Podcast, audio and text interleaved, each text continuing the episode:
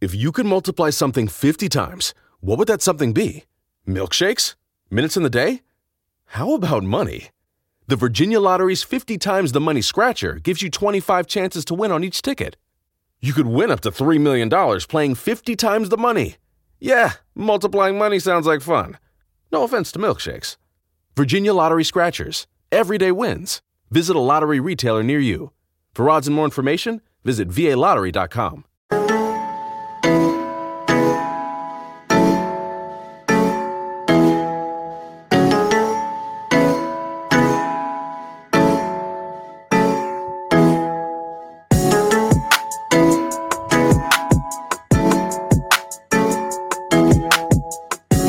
Welcome back to the Binge Boys podcast, everyone. It's the Logan and Mitch show today. What up, Mitch? What up? What up? What's going on, my dude? All right, we're back for the Binge Boys. This is episode 172. We're here on this lovely Monday evening, uh, and and we're about to get into it. We got a good show today. Shouts to Matt. Had to take out, had to take care of some family things and some personal things tonight all good. We uh we'll miss you, but we'll see you next week. But uh well we got Logan and Mitch tonight. Before we get into it, guys, Binge Boys podcast on Instagram. Just follow along for the ride. Everything gets posted there. Diving into some video content now. I posted our first like I think we teased it a little bit um kind of a little highlights reel kind of of our headlines that we do at the beginning of each episode. Uh, kind of making a little IGTV segment out of that. Make that a weekly thing. Those will come out probably every. I posted it on Saturday, but I mean that seems a little too far off. Still a little too far closer to the um yeah to the next episode. So maybe we'll put them out Wednesdays or Fridays or or something. I don't know. We'll we'll we'll work with it. But go follow along for some for some fun stuff, the reviews, the updates, whatever. Follow along on the IG. And uh, we got a lot to get into today, so we might as well just dive right in. Only a few headlines today. I'll go th- for them, go through them ASAP. Uh, number one, ESPN. Well, I'm sorry, EA Sports announced that they are rebooting its college football game series for next generation consoles. NCAA football is coming back. Yes, yes, it is. I know a lot of people have been asking for about this for a long time. Um, the game has been on a hiatus since 2014 from NCAA football 14, where uh, at the time Michigan quarterback Denard Robinson appeared on the cover and uh, there's no information about what the game will look like, how it will be, what it will play like, and when it's available. But it is coming back to consoles, and that's all we know at the moment. Next up, Jeff Bezos announced last week that uh, he's stepping down as the Am- Amazon CEO, Andy Jassy, to take over in quarter three of 2000- of tw- in 21 says Bezos will stay engaged in important Amazon projects, but will have more time to focus on the Bezos Earth Fund, his Blue Origin spaceship company, uh, the Washington Post, and the Amazon Day One Fund. Uh, Andy Jassy joined Amazon in 1997 and has led a- Amazon's web services cloud team since its inception. And uh, and yeah, that's that's pretty much the uh, the information there. Um, Bezos is 57. He founded Amazon in 94 and has since morphed the at one time online bookseller into a mega retailer with global reach in slew a few of different categories from gadgets to groceries to streaming. Amazon surpassed $1 trillion market cap under Bezos' leadership in January of last year. Amazon is now worth more than $1.6 trillion. Uh, that's a lot of money. And uh, I guess we'll see uh, what it's like under new leadership. I'm sh- I doubt anything will change. Uh, it's just a new uh, face for the board meetings. Um, moving on. This weekend, Willem Dafoe was spotted on the set of Spider Man 3. That's pretty much all we got. It's just more leaning into the whole multiverse possibility. Um, the news literally to the fact that Willem Dafoe was spotted in Atlanta this weekend on the set of Spider Man 3. So there you go. more Spider Man news. And Could finally, leaning into the Spider-Man, Keanu Reeves was offered the role for Kraven the Hunter in a Sony spin-off movie, kind of like Venom. You know, Sony did a spin-off movie for Venom. Um, they they did one.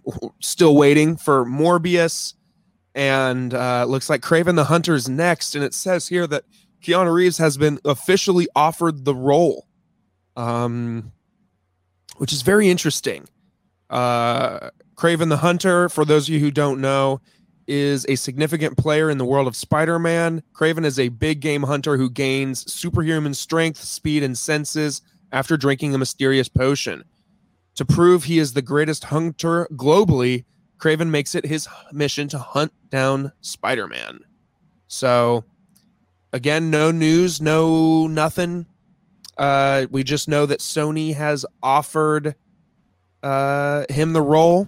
The studio says that they are going for a mashup between Logan and Man on Fire in terms of tone for the movie. Very interesting. Um, so we'll we'll see. Oh, also funny.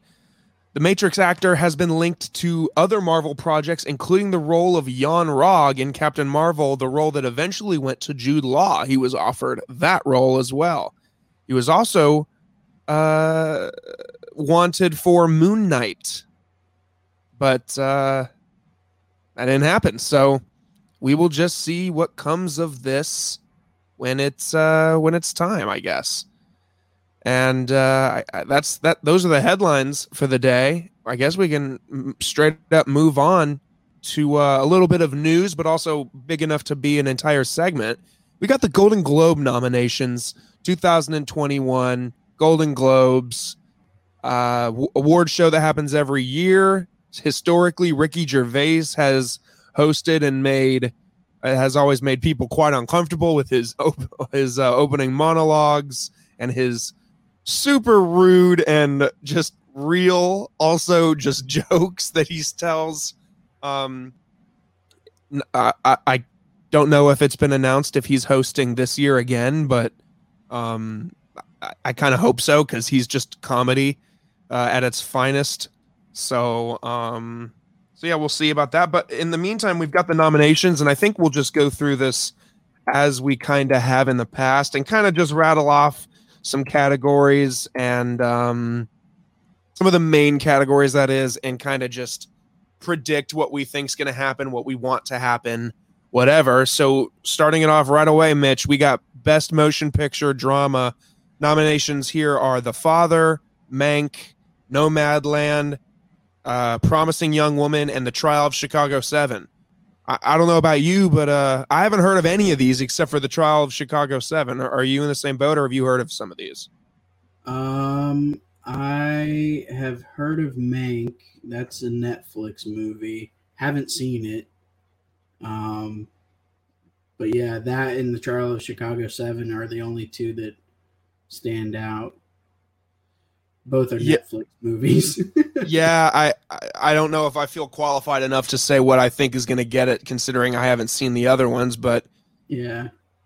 but I guess we can just move on to the next one.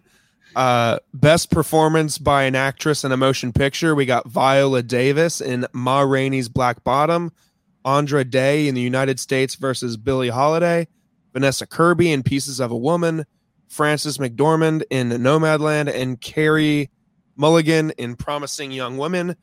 Uh, again, uh, I- don't think I've seen any of those movies, so I, I don't.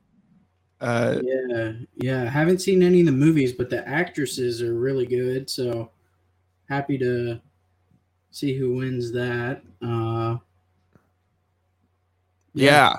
Um, next up, best performance by an actor in a motion picture drama. Riz Ahmed in The Sound of Metal, Chadwick Boseman in Ma Rainey's Black Bottom, Anthony Hopkins in The Father, Gary Oldman in Mank, Tahar Rahim in The Mauritanian. I, Mar- I don't know how to say that. Um, do you think that Chadwick Boseman gets this award, Mitch, just because he's deceased? Um, A lot- A lot of honest, people think that. I, I don't I don't know. I don't I mean, I would I wouldn't disagree. Um but once again, like I haven't seen any of these movies. Uh apparent I, I've heard of this Sound of Metal movie uh with Riz Ahmed. Uh that's supposed to be pretty good. Um but yeah, I haven't haven't seen any of the movies, so I don't really know like per, based on performance, like whether or not uh, who would who would be the best person to pick there. But yeah, I, I would if they pick Chadwick Boseman. I mean, I'm sure he perform like his his acting performance in uh, Ma, Ma Rainey's Black Bottom uh, is actually pretty good. So I think that was the last movie that he's that he's done. I don't think he's going to be in any more movies. Uh, coming out. So, I mean, obviously, God, I feel like an asshole now. I, didn't pre- I didn't preface the way that I said that. I kind of spoke it before, like, hearing how it would sound. But, uh, yeah, like, I mean, obviously, uh, like, wh- what's the term for it? Uh, like, if you receive uh, uh, an Oh, yeah. Uh, Uh, Post mortem. post post mortem or is it post partum maybe Something like that. One of Something. one of them uh like to get i'm just rambling at this point i i'm rooting for chadwick to get it obviously Okay. Um, we got best motion picture, musical or comedy. We got uh very interesting nominees this year all around. We got Borat subsequent movie film. Sorry. Borat subsequent movie film. Um which why was that nominated? I, I don't know. Uh Hamilton. comedy Yeah. But best motion picture? in a musical or comedy i mean if you think about it what other comedies have come out That's true. I mean, Palm Springs is on this list as well. Um, that was a pretty good comedy. Uh, I think Hamilton's going to take this one easily. Uh, which I got a bone to pick with this. I got a bone to pick with it. I do. why? Uh, Hamilton should not be nominated for this Why? because because Hamilton is a live production. They just filmed it and put it on Disney Plus, and it now it gets nominated. well, I mean, it, it's the same as uh, it'd be the same as when like Les Mis, uh, Les Miserables, uh, that movie came out. Those were technically all live performances, like within the f- film. So yeah, I but mean, like, but at least with Les Mis, it was an actual film. This is just them taping a recording of Hamilton. but it, you don't it, the way that they shot the the the play is makes it a film. Sure, sure, I can see I that. mean, because it's not like when you go to see a play or whatever, you're sitting in the balcony or, or seating or whatever and watching it just straight on. Whereas, like, this was actually like they actually had some camera work filming like different types of, uh, like they were, it, there was movement in the camera work. It wasn't just a camera propped in front of the stage and them doing Hamilton. Yeah, true, true. Uh, music, which I hadn't heard of, and The Prom, which was on Netflix, which I'm very surprised got nominated. It was just okay. But then again, like you just said, like what other stuff has come out this year? It's kind of Yeah. hard for them to Yeah. nominated stuff. Um, I won't really mm, hammer this in. Best performance by an actor in motion picture, musical, or comedy. We got pretty much the same nominees: Sacha Baron Cohen, Borat, James Corden, The Prom, Lin Manuel Miranda, Hamilton. I think he'll probably take that. Um, Dev Patel, The Personal History of David Copperfield, and Andy Samberg, Palm Springs. I think Lin Manuel will take that one, but I think Andy Samberg is a close second. I really liked uh, Palm Springs. Yeah, yeah, I, I'd agree. Um, best motion picture animated movie, we got The Croods 2, Onward, Over the Moon, Soul, Wolfwalkers. Um, I, I you got to think Soul will take it, right? Maybe I don't think Onward will, but if anything, Soul. Yeah, I mean, uh, I haven't seen Onward, but I, I would I would be rooting for Soul on that category. But I, I know that Onward's supposed to be pretty a pretty good movie, so Yeah, that'll yeah. be, that'll be interesting. All right, for TV wise, uh, best TV series drama, we got The Crown on Netflix, Lovecraft Country on HBO Max, Ozark on Netflix, Ratched on Netflix, and The Mandalorian Disney Plus. Ooh. Netflix. There's, I wonder how it's gonna be this year. Um, just every nominee in this category is on a streaming platform. Yeah. That's Yeah. pretty crazy, actually. Um, best performance by an actress in a TV series drama: Olivia Colman, The Crown; Jodie Comer, Killing Eve; Emma Corrin, The Crown; Laura Linney, Ozark; Sarah Paulson, Ratched. Um, best performance by an actor in a TV series: Jason Bateman, Ozark; Josh O'Connor, The Crown; Bob Odenkirk, Better Call Saul; Al Pacino, Hunters, and Matthew Rhys, Perry Mason. It's good to see that uh, Bob Odenkirk is getting recognized for for his work in Better Call Saul. Yeah, for sure. Um, best TV series, musical or comedy: Emily in Paris on Netflix, which I hear that a lot of people are surprised and angry that Emily in Paris got nominated because it was critically like not a good show. I didn't watch it. Did you? No. Um, the flight I attendant, HBO Max. I watched that. That's that was pretty solid. Um, I haven't seen that. The Great on Hulu. Haven't seen that. Uh, Schitt's Creek. Awesome. I hope that takes it. Yeah, Uh, that's what I'm for. Te- and then Ted Lasso, Apple TV, Apple TV Plus. I, I between Schitt's Creek and Ted Lasso is, is where my vote goes on that. Um, yeah, I, I never. I guess I maybe could have read these nominees beforehand and decided whether to look at them or not because they're honestly kind of like not good because just the lack of content we got this year. Yeah, I I'm surprised. And there's some other stuff that, like, I mean, granted, like there was some stuff that I saw last year or whatever that is not anywhere close to being on this list that, that I would have thought would have made it. But, Wow.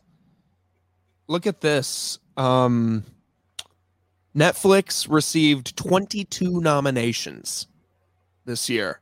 And then and the runner and the runner up for nominations was Amazon Studios with 7. Streaming, man, it's the future.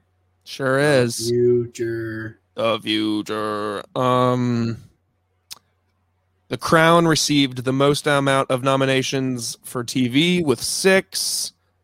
Uh, the movie that received the most was Mank. Uh, yeah, that's pretty. That's pretty wild.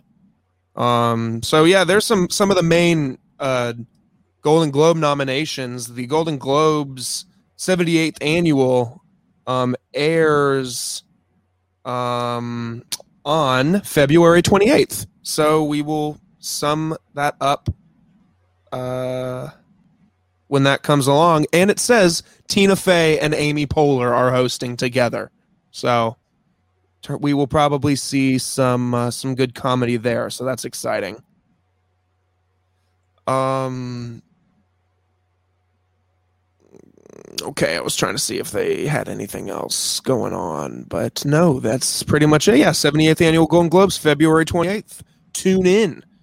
Um, Mitch, last night, uh, last night was the Super Bowl.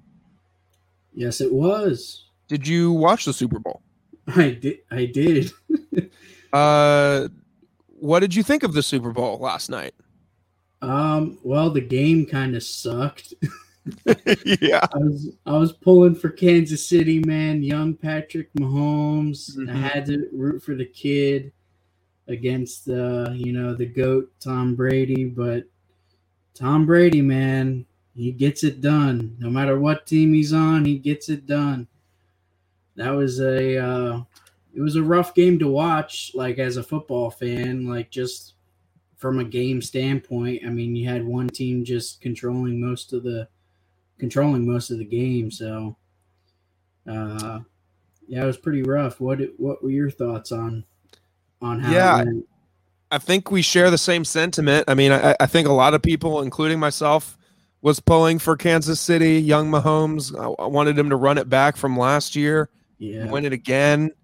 Um, obviously not a huge sports fan, but I know enough that I just don't like Tom Brady. I mean, he's the goat, but I'm tired of seeing him win, man. yeah. I'm tired of seeing him in the Super Bowl, man.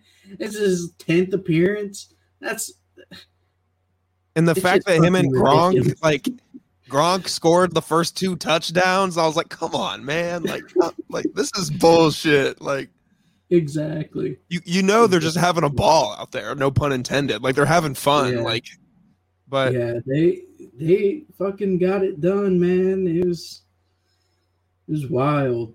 I, I I put some money down on that game, and let me just tell you tell you what, I lost some money on that game.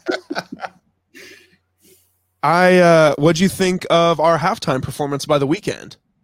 oh man, I thought it was really good. I I enjoyed it. I thought that uh that it was really cool. Um obviously I'm a fan of the Weeknd and his music, so I didn't have a problem with like the songs that he chose. I thought were like the mashups of it were really good and um like the performance itself I thought was pretty cool. Uh how they went from you know being at one end of the stadium and then like working that for most of the gig and then ending up like going on the field and doing the whole field thing. I thought was pretty cool with all the people. Uh, the choreography was really cool. Uh, and when he was in the room with the mirrors, that shit was tripping me out. Like that was, I was like not expecting that at all. And then he's like still performing while like trying to find his way through this like mirror maze, and it's just like pretty ridiculous. Like to think, like, I because I also was like trying to think like he put seven million of his own money Yeah. into that into that halftime show. So I was like trying to think like, man, what did he spend seven million dollars on? And I just started to think like, well, maybe he didn't uh, get like enough funding for all of the people that he had involved. Like besides like bringing in a second artist or something, he had a lot of like dancers and singers and musicians or whatever that uh maybe that's where he put a lot of the extra money in to to being able to do some of that but uh but yeah i thought it was really good uh what are your thoughts on that performance Uh, I think it's one of the best Super Bowl halftime shows we've gotten in a long time. yeah Um, maybe maybe I'm biased like you because like I'm a big fan of the Weeknd and every song he played, I was just like, yes, yes, yes. Um, I particularly, I know it's not a popular opinion, but I love the album Starboy. So when he did Starboy and I Feel It Coming, I got so excited. I was almost hoping that he was going to bring out Daft Punk to be there with him yeah but, um, just- cool. Just because cool. it's such a big stage and I think it's also the first Super Bowl that we've gotten in a while where the halftime performer didn't bring out a special guest. Like he was just straight up by himself. Yeah, I feel like it's been a, or like I'm trying to think like uh, to the other halftime performances, and most of them just aren't as memorable. Like last year was uh Shakira, right? Yeah, J Lo and Shakira. J Lo and Shakira. See, I completely forgot J Lo was a part of it. I just remembered the Shakira. Shakira. Yeah, I just remember that meme. So, like with this, I felt like uh like this performance was just a really solid performance. That I'm I'm kind of glad he didn't bring out anybody else because it's like people will just remember like, oh yeah, it was just him the whole the whole performance. And I mean, I thought it was really good. Definitely agreed that uh, it was one of the better ones of the past, definitely like 10 years for sure. Most memorable. Yeah. I thought the choreography was awesome. Like the shot of him like running down onto the field.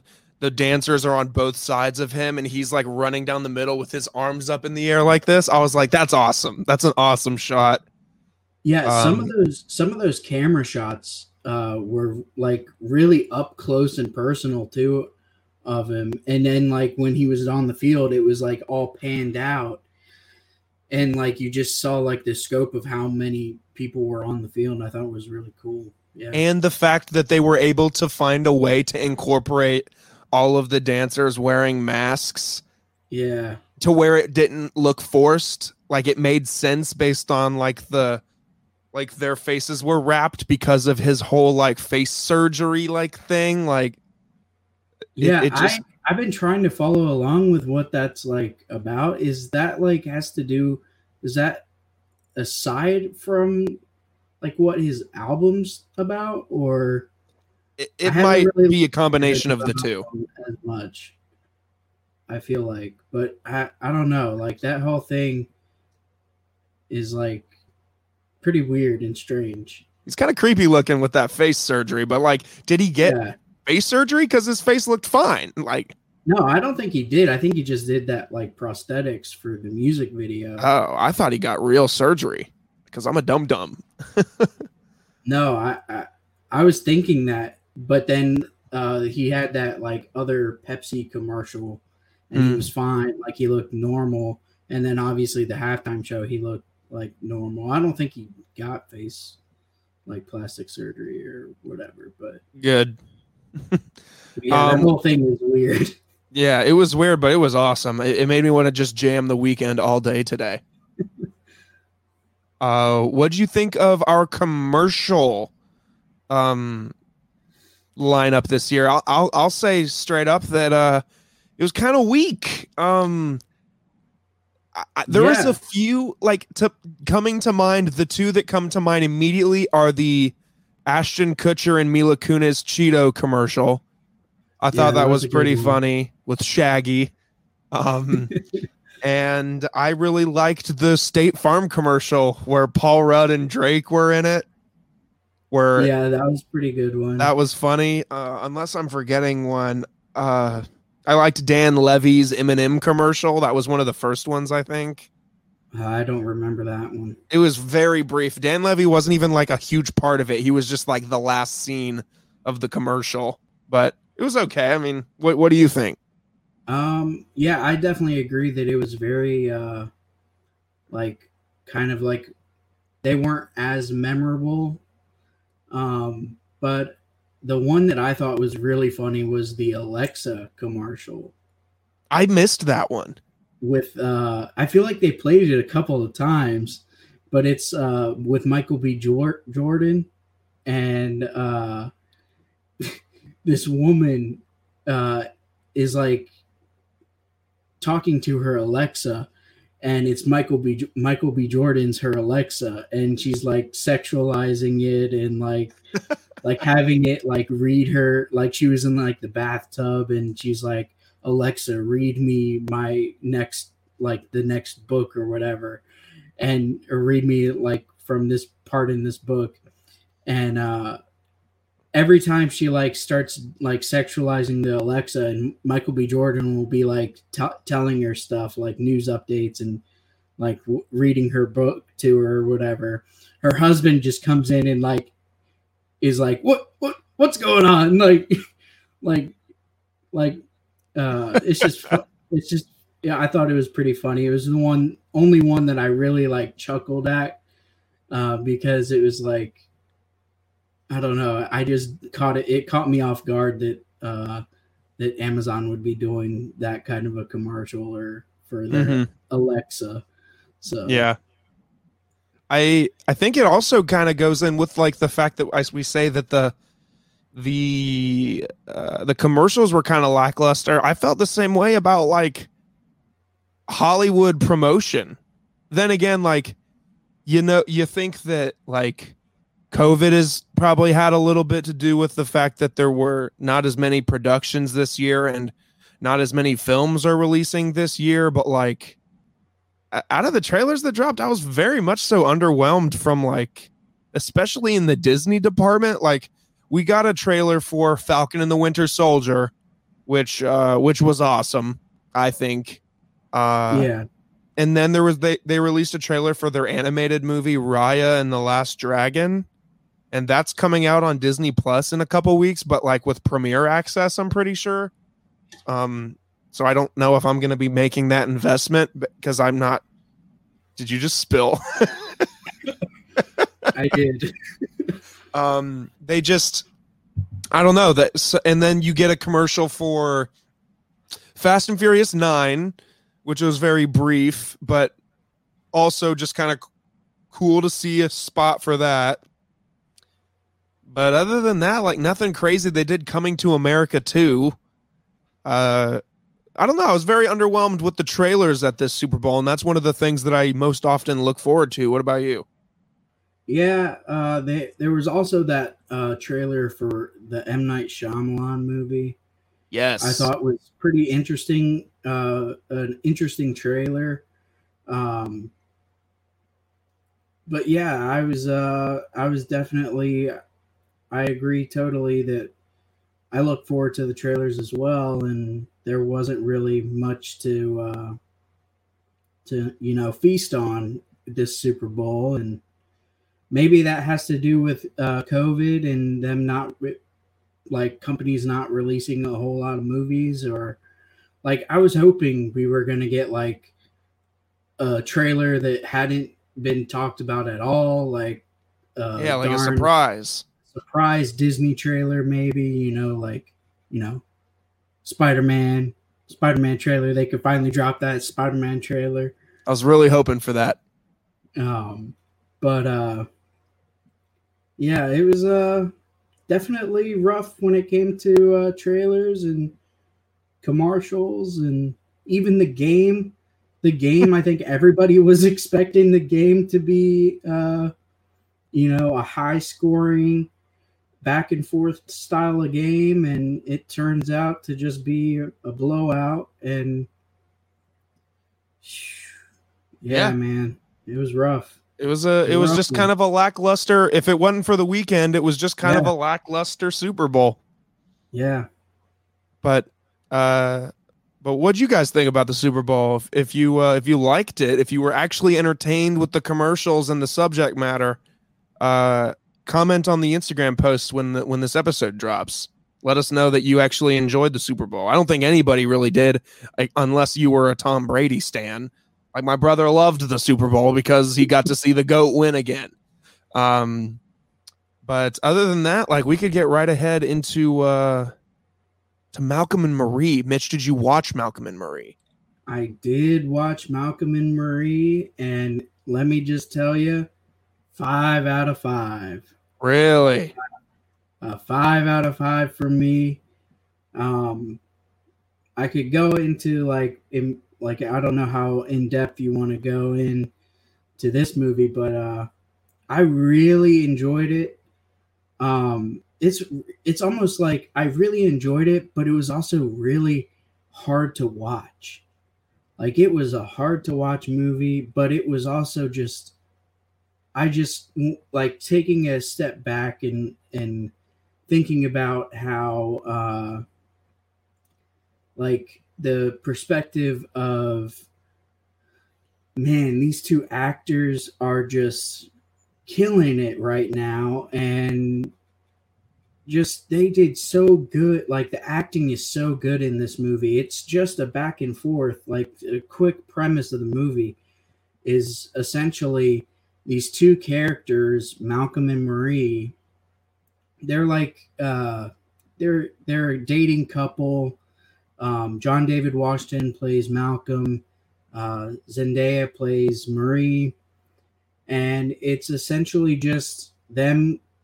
Uh, Malcolm is a writer, a screenwriter, and they are coming back from, I guess, an award, not an award show, but a premiere um, of his new movie, and the whole entire hour and 45 minutes i think is the runtime Yeah. um is them just having a back and forth them you know fighting and bickering not fighting and and you know almost uh you know getting it on at some points and then back to fighting and then it's just a lot of dialogue and it's just a character drama movie which the writer and director of this film is Sam Levinson, who uh, writes and directs uh, Euphoria, which I think I talked about this last week.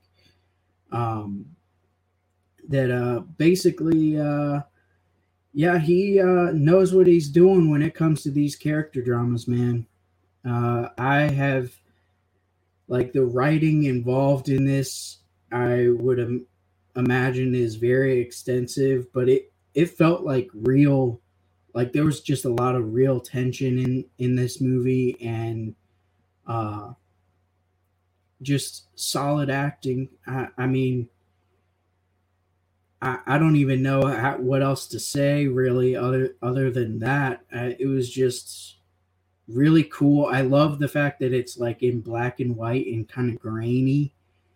Um, I felt like I needed to be watching this on like an old style CRT TV or something like uh because there's a lot of grain on the foot on the film footage and the color palette of the the black and white and uh the way that some of the style shots are are in the film are are really uh like beautifully shot. So the cinematography was really good too and um yeah man. Uh what what are your some of your thoughts? I want to hear what you have to say before I make any other comments about this film because I could ramble on. Yeah, I was. I knew that you would uh, absolutely stand this movie, considering it was made by the Euphoria crew, Zendaya. Um, so I'll I'll say this. Uh, trying to compartmentalize my thoughts so that I'm not so that I don't like go all over the place. But okay, so I gave the movie a a three out of five for the reason. Okay, I've already failed. the movie is absolutely brilliant in an artistic way like the way it's shot is beautiful the black and white catherine brought up a really good point that they almost made it black and white so that you don't focus on anything else that you are just drawn to the characters.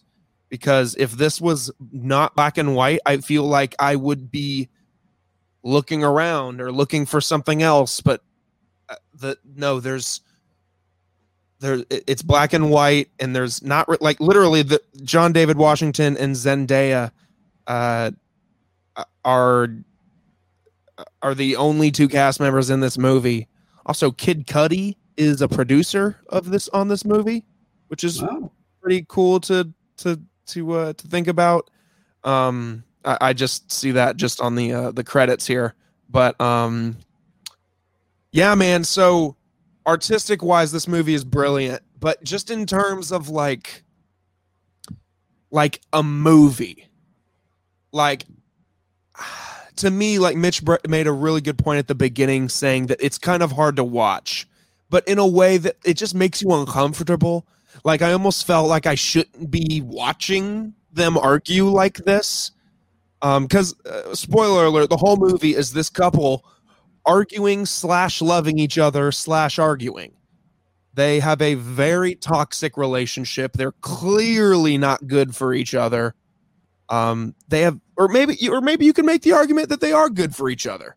I was gonna say, like, you could do this like you could make the argument that they are good for each other because there's some moments in the movie where where layers are unraveled um that you know explain a little bit more about like because at first i'm like man john david washington's character is just a dick man. Like like he i didn't like his character at first but then like as it goes on like you realize like oh shit he's actually like he's helped he's helped her through a shitload of stuff and he's been there with her side by side and then at the same time you know like he it's like he knows he thinks he knows what's good for Zendaya's character but then he he like goes off and just fucks it up. Like he he fucks it up like and then realizes that and then is like like it's it is not a good relationship to be in i would i would say.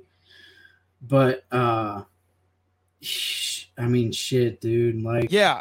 So i'll go out on a whim here and say that john david wash this is going to be a hot and heavy take john david washington's performance in this movie is better than his dad has ever done in any movie ever. I'll say it. John right. David Washington's performance in this is better than any Denzel performance we've ever gotten. I don't think we've ever gotten as serious of a performance from Denzel. Like this movie was so damn like dark. Real. It's just real. It's it's not yeah. even dark. It's just real. Yeah. And it, I think I watched a review this morning that said the same thing that I'm about to say. I think it's it's pretty obvious that Zendaya is one of the best actresses that's uh, of our generation. Like she's going to go down in however many years as one of the best actors that we've gotten in our in our younger generation of actors and actresses. Um, I hope both of them are nominated for something, at least something of the movie. Um, I don't know what the cutoff dates are or whatever because I, I really wish it would have made its way into this Golden Globes. I don't want to like wait all the way until next year's Golden Globes for this movie to get some recognition. Yeah. Um, but but you got to think the movie gets nominated. I mean, the the only reason I gave it a 3 out of 5 be, even though everything I've said about it thus far is has been outstanding is that it, it's almost taxing to watch. Like after the first 45 minutes, I paused it to go to the bathroom, and Catherine and I both were like, we've still got another hour of listening to them fight. And and, it, it, it in my head, you can only watch them fight for so long because each time that they fought, they would have a few moments of laughter and joy. And I was like, oh my God, they're so cute maybe the movie will move on. But no, and then he comes around the corner and says, What'd you mean by mediocre? Or what did you mean you didn't like the movie? And and, and it just unravels into just shit. It just just bitching at each other for so long. And to me it was it wasn't annoying. It was just like, God, I hate their relationship. Like I don't know. I, I don't have I knew that you were gonna love this movie. Like watching the movie, I was like, "Bitch is gonna fucking love it," because it's just like the Euphoria episodes that we've gotten. It's just yeah. monologue acting, and yeah. if anything, I was just the whole time in awe that they memorized their lines to the level that they did because it's one shot, it's one take. Yeah. Like the movie cuts between scenes but when they're just rambling and rambling to each other, like it's one take. It's absolutely incredible. but the only reason I give it a three out of five is because of my my like rewatchability and my yeah. like entertainment value because in my opinion it's not entertainment it's something else that i don't I mean, know like, you know what I'm like, trying to say? Yeah, I, I get what you're trying to say because like I from a watch rewatchability standpoint, I don't ever see myself going back and rewatching this like on a whim, like or if it's on TV or something. Like I don't see that happening. But there's also a part of me that's like, if I want to like feel something that I can't get in a movie that like there's a feeling I feel like that is within those types of movies that are these strong character drama type of uh type of movies that it's like you can't get that anywhere else like it felt it felt so real that it was like i don't know i don't know i don't know how how to describe what i'm trying to explain but I don't Um, think you can. It, it's just one of those things that's just it's it's an impressive ass movie. It's yeah it's it's definitely uh something that if it doesn't get nominated for awards i don't know what the hell is up but um yeah man it was i mean shit i might have to rewatch that movie just to because some of the there's some scenes in there where it's like she uh, zendaya has that whole moment where she like says she like comes out with a knife or whatever. Yes. and and is like threatened like she and says she's like offer antidepressants and like says she hasn't been good. And like everything that takes place in the movie happens. Like you would think that it happens over this course of a couple of days. It happens in one night the amount of like stuff that happens in a couple of hours it sh- just shows like how up and down in the ebbs and flows of life can really be when you ah shit i just lost my whole train of thought but like it's essentially like what i'm trying to say is is to to try and sum it up is um you know the ebbs and flows of of this journey on this in this movie is so rat like it's such a radical change that by the end what you think may happen uh like you know she like i kept thinking like you know why is she with him still? And it's Yeah. because she's with him. Why is he with her when he could be with anybody else? It's because he needs her. And it's the same thing like that's conflicting uh battle and you know throughout the entire movie of them fighting over something that happens he forgets to thank her in his speech before the premiere of the movie which is the whole reason what what starts the whole fight and Yeah. it's kind of like you know that it unravels other layers you know they start fighting harder at, at each other picking uh nitpicking like deep cuts of you know pain and grief and guilt and shame that they talk about. The pain in the movie felt just so real. That that i think is the tangible part that like you know when watching a movie a character drama movie like that that you can't you want to be able to feel that kind of something like along those lines of feelings that are that you may not always get to feel uh, elsewhere but when watching somebody else go through it maybe that is like i don't know man. It was so damn they were it was so damn good. Five out of five.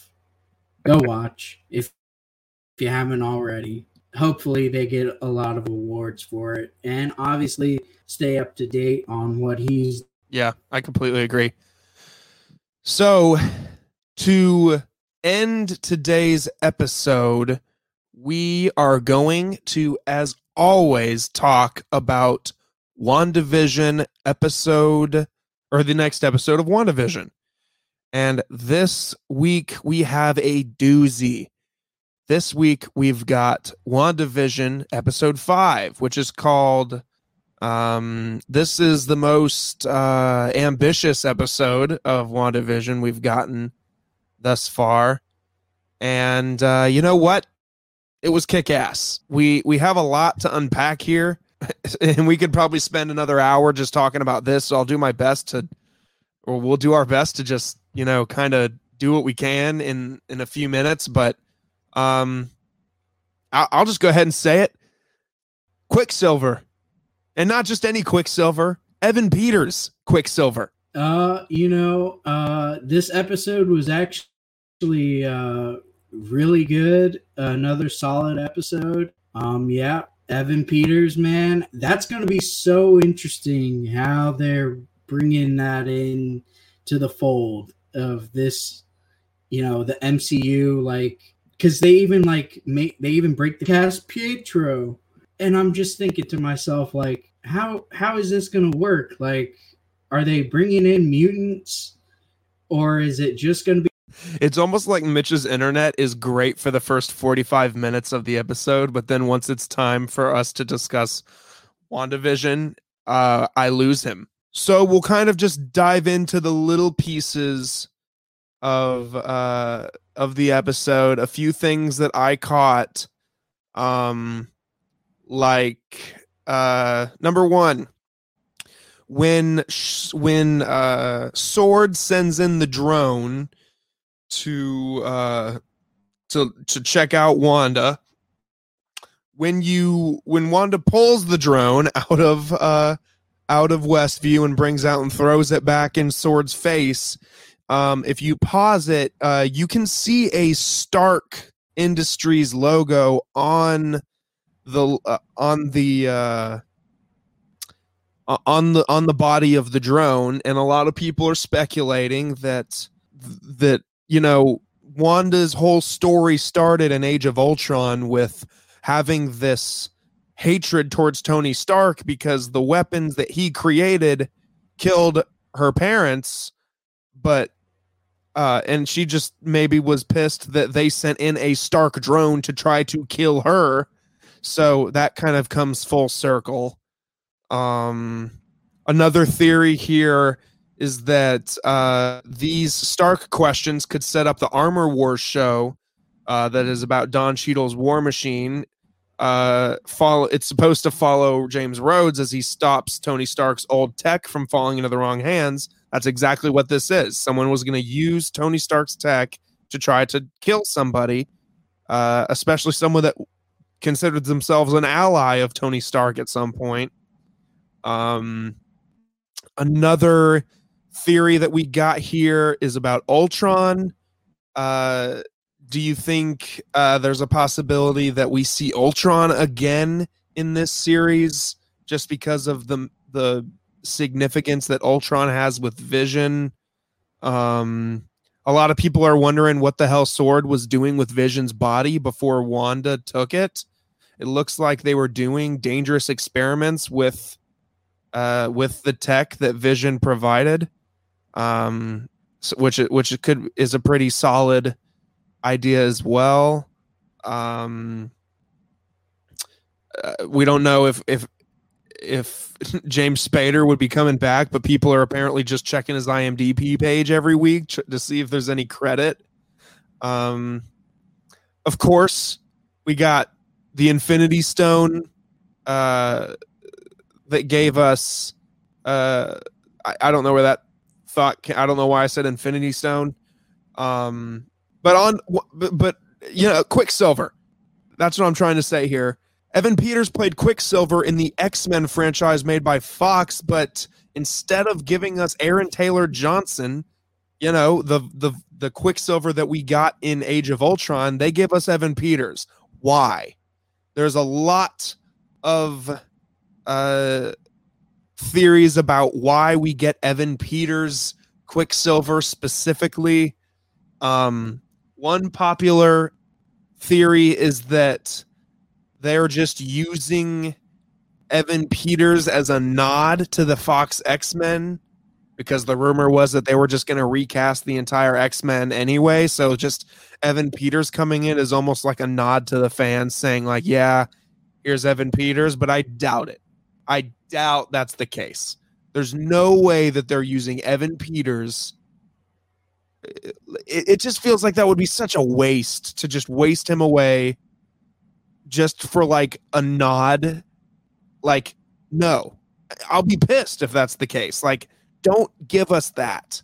Mitch, what do you think about Evan Peters and Quicksilver? You know, I think that it's a way for them to tie in to the other move to the you know X-Men movies. It's a way for them to tie them in. And if they are deciding to I think they I mean with the decision of putting Evan Peters in, I think they that means that they've decided to go along with the current cast of X-Men. So I would imagine that you know the future is wide open for whether or not they are going to make uh, other cameo appearances uh, possible for um, X Men mutants to come into the MCU, or vice versa. Um, I think with Deadpool two or Deadpool three, I mean, um, will be an interesting uh, movie to see what kind of cameos around that, whether it be MCU cameos or you know more X Men cameos uh, in that movie. But also, I was like starting to think like I had heard like a, maybe like a week ago or so that um that there was supposed to be like you know this big reveal in WandaVision, and I'm starting to wonder if this was the big reveal, if Evan Peters' character of Quicksilver is the big reveal or not. So that's what's really started to confuse me is whether or not there could be another big re- reveal or if this is the big reveal just happen happening, you know, a couple of episodes before the end of the end of the season. So um I think it's cool for sure. I'm happy to see Evan Peters. Uh didn't really like Aaron Taylor Johnson to be honest as Quicksilver. Uh, I thought it was at the time. I thought him and Elizabeth Olsen were strange casting, and then they had like the strange Russian accents, which was funny. Um, I think Evan Peters is, is going to be pretty cool. I think he'll be in the next episode for sure. Um, but yeah, that's pretty much all my thoughts on it. Um, on that topic. I, I definitely think he's gonna have a a bigger role. I don't I hope that they're not just using him as a like a haha, look at look at us.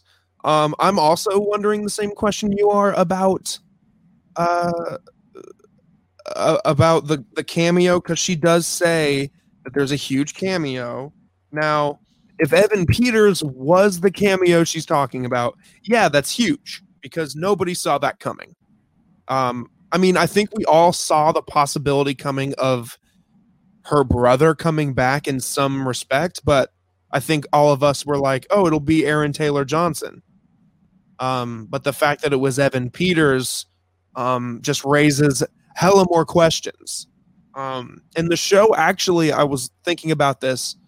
The show, each episode answers a question, but also raises at least one new question we obviously get Pietro, and then we get the fact that it's Evan Peters, and now we're all asking that question: like, what the hell's up with Evan Peters?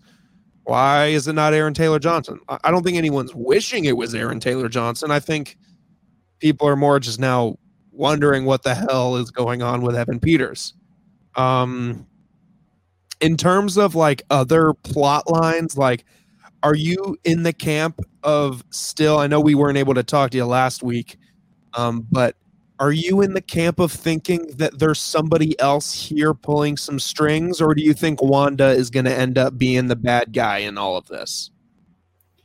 You know, I've been thinking about this for a while because I saw on some something popped up either on my Twitter timeline or Google newsfeed or something but about this, but uh, it because I'm not as familiar with the comics uh, in in this uh, particular instance, but um, apparently Wanda could be uh, under a some sort of control by a character named Mephisto, I think. Yeah.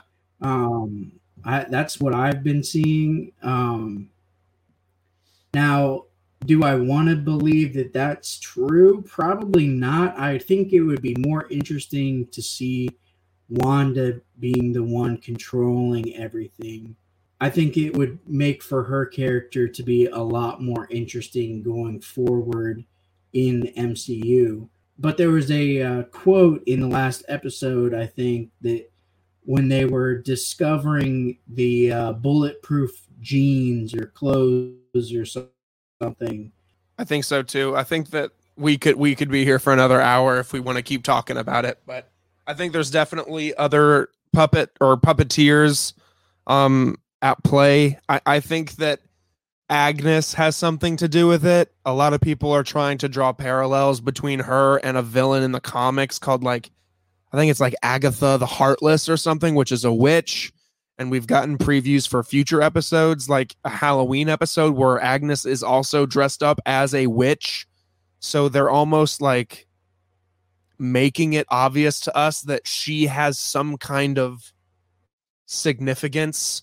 It's almost like she's aware of what's going on because you also had the line in this episode in the very beginning where she like pauses and says like, "Should we just take it from the top?" And like her and Vision are both just like bamboozled for us for a split second because and like it just goes dead quiet and you like WandaVision and you the viewer are just kind of like what the hell did she just say?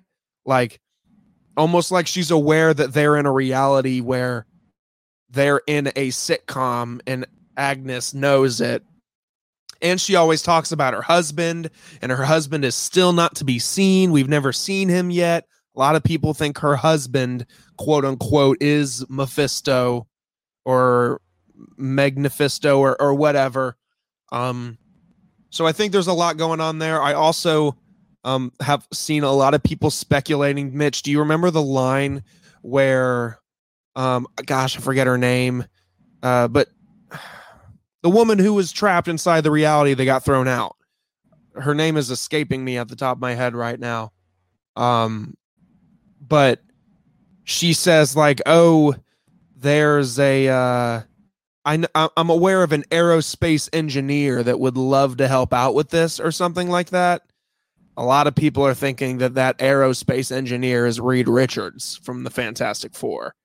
Um, and th- that that if you look at the whiteboard that's standing behind her, you see like the number four with a circle drawn around it, almost like this is the Fantastic Four we are hinting at.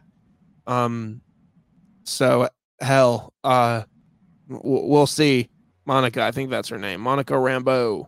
Is that right? Yeah, Monica. That's the character's name. Um, but either way, yeah, that's uh, that was WandaVision. Uh, episode five. It's only going to get bigger and better than f- from here going forward. I mean, we've already got Vision like starting to question things and kind of you saw that this episode like him yelling at Wanda saying like you can't control me. I'm starting to catch on to your shit. Like I I gotta think something's gonna happen here. I hope something big happens here. Um, but until then, I think that, that was that was episode 172. Uh, hope everyone enjoyed it. This Thursday, Valentine's Day, the run through with Emily and Megan that releases, and uh, and yeah, Valentine's Day comes out. Hope everyone has a, a good Valentine's Day this weekend, and uh, I think we'll see you next time. Bye bye.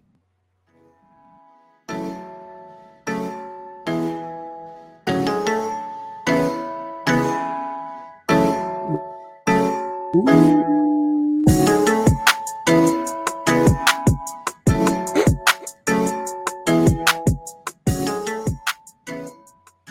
you could multiply something 50 times, what would that something be? Milkshakes? Minutes in the day? How about money?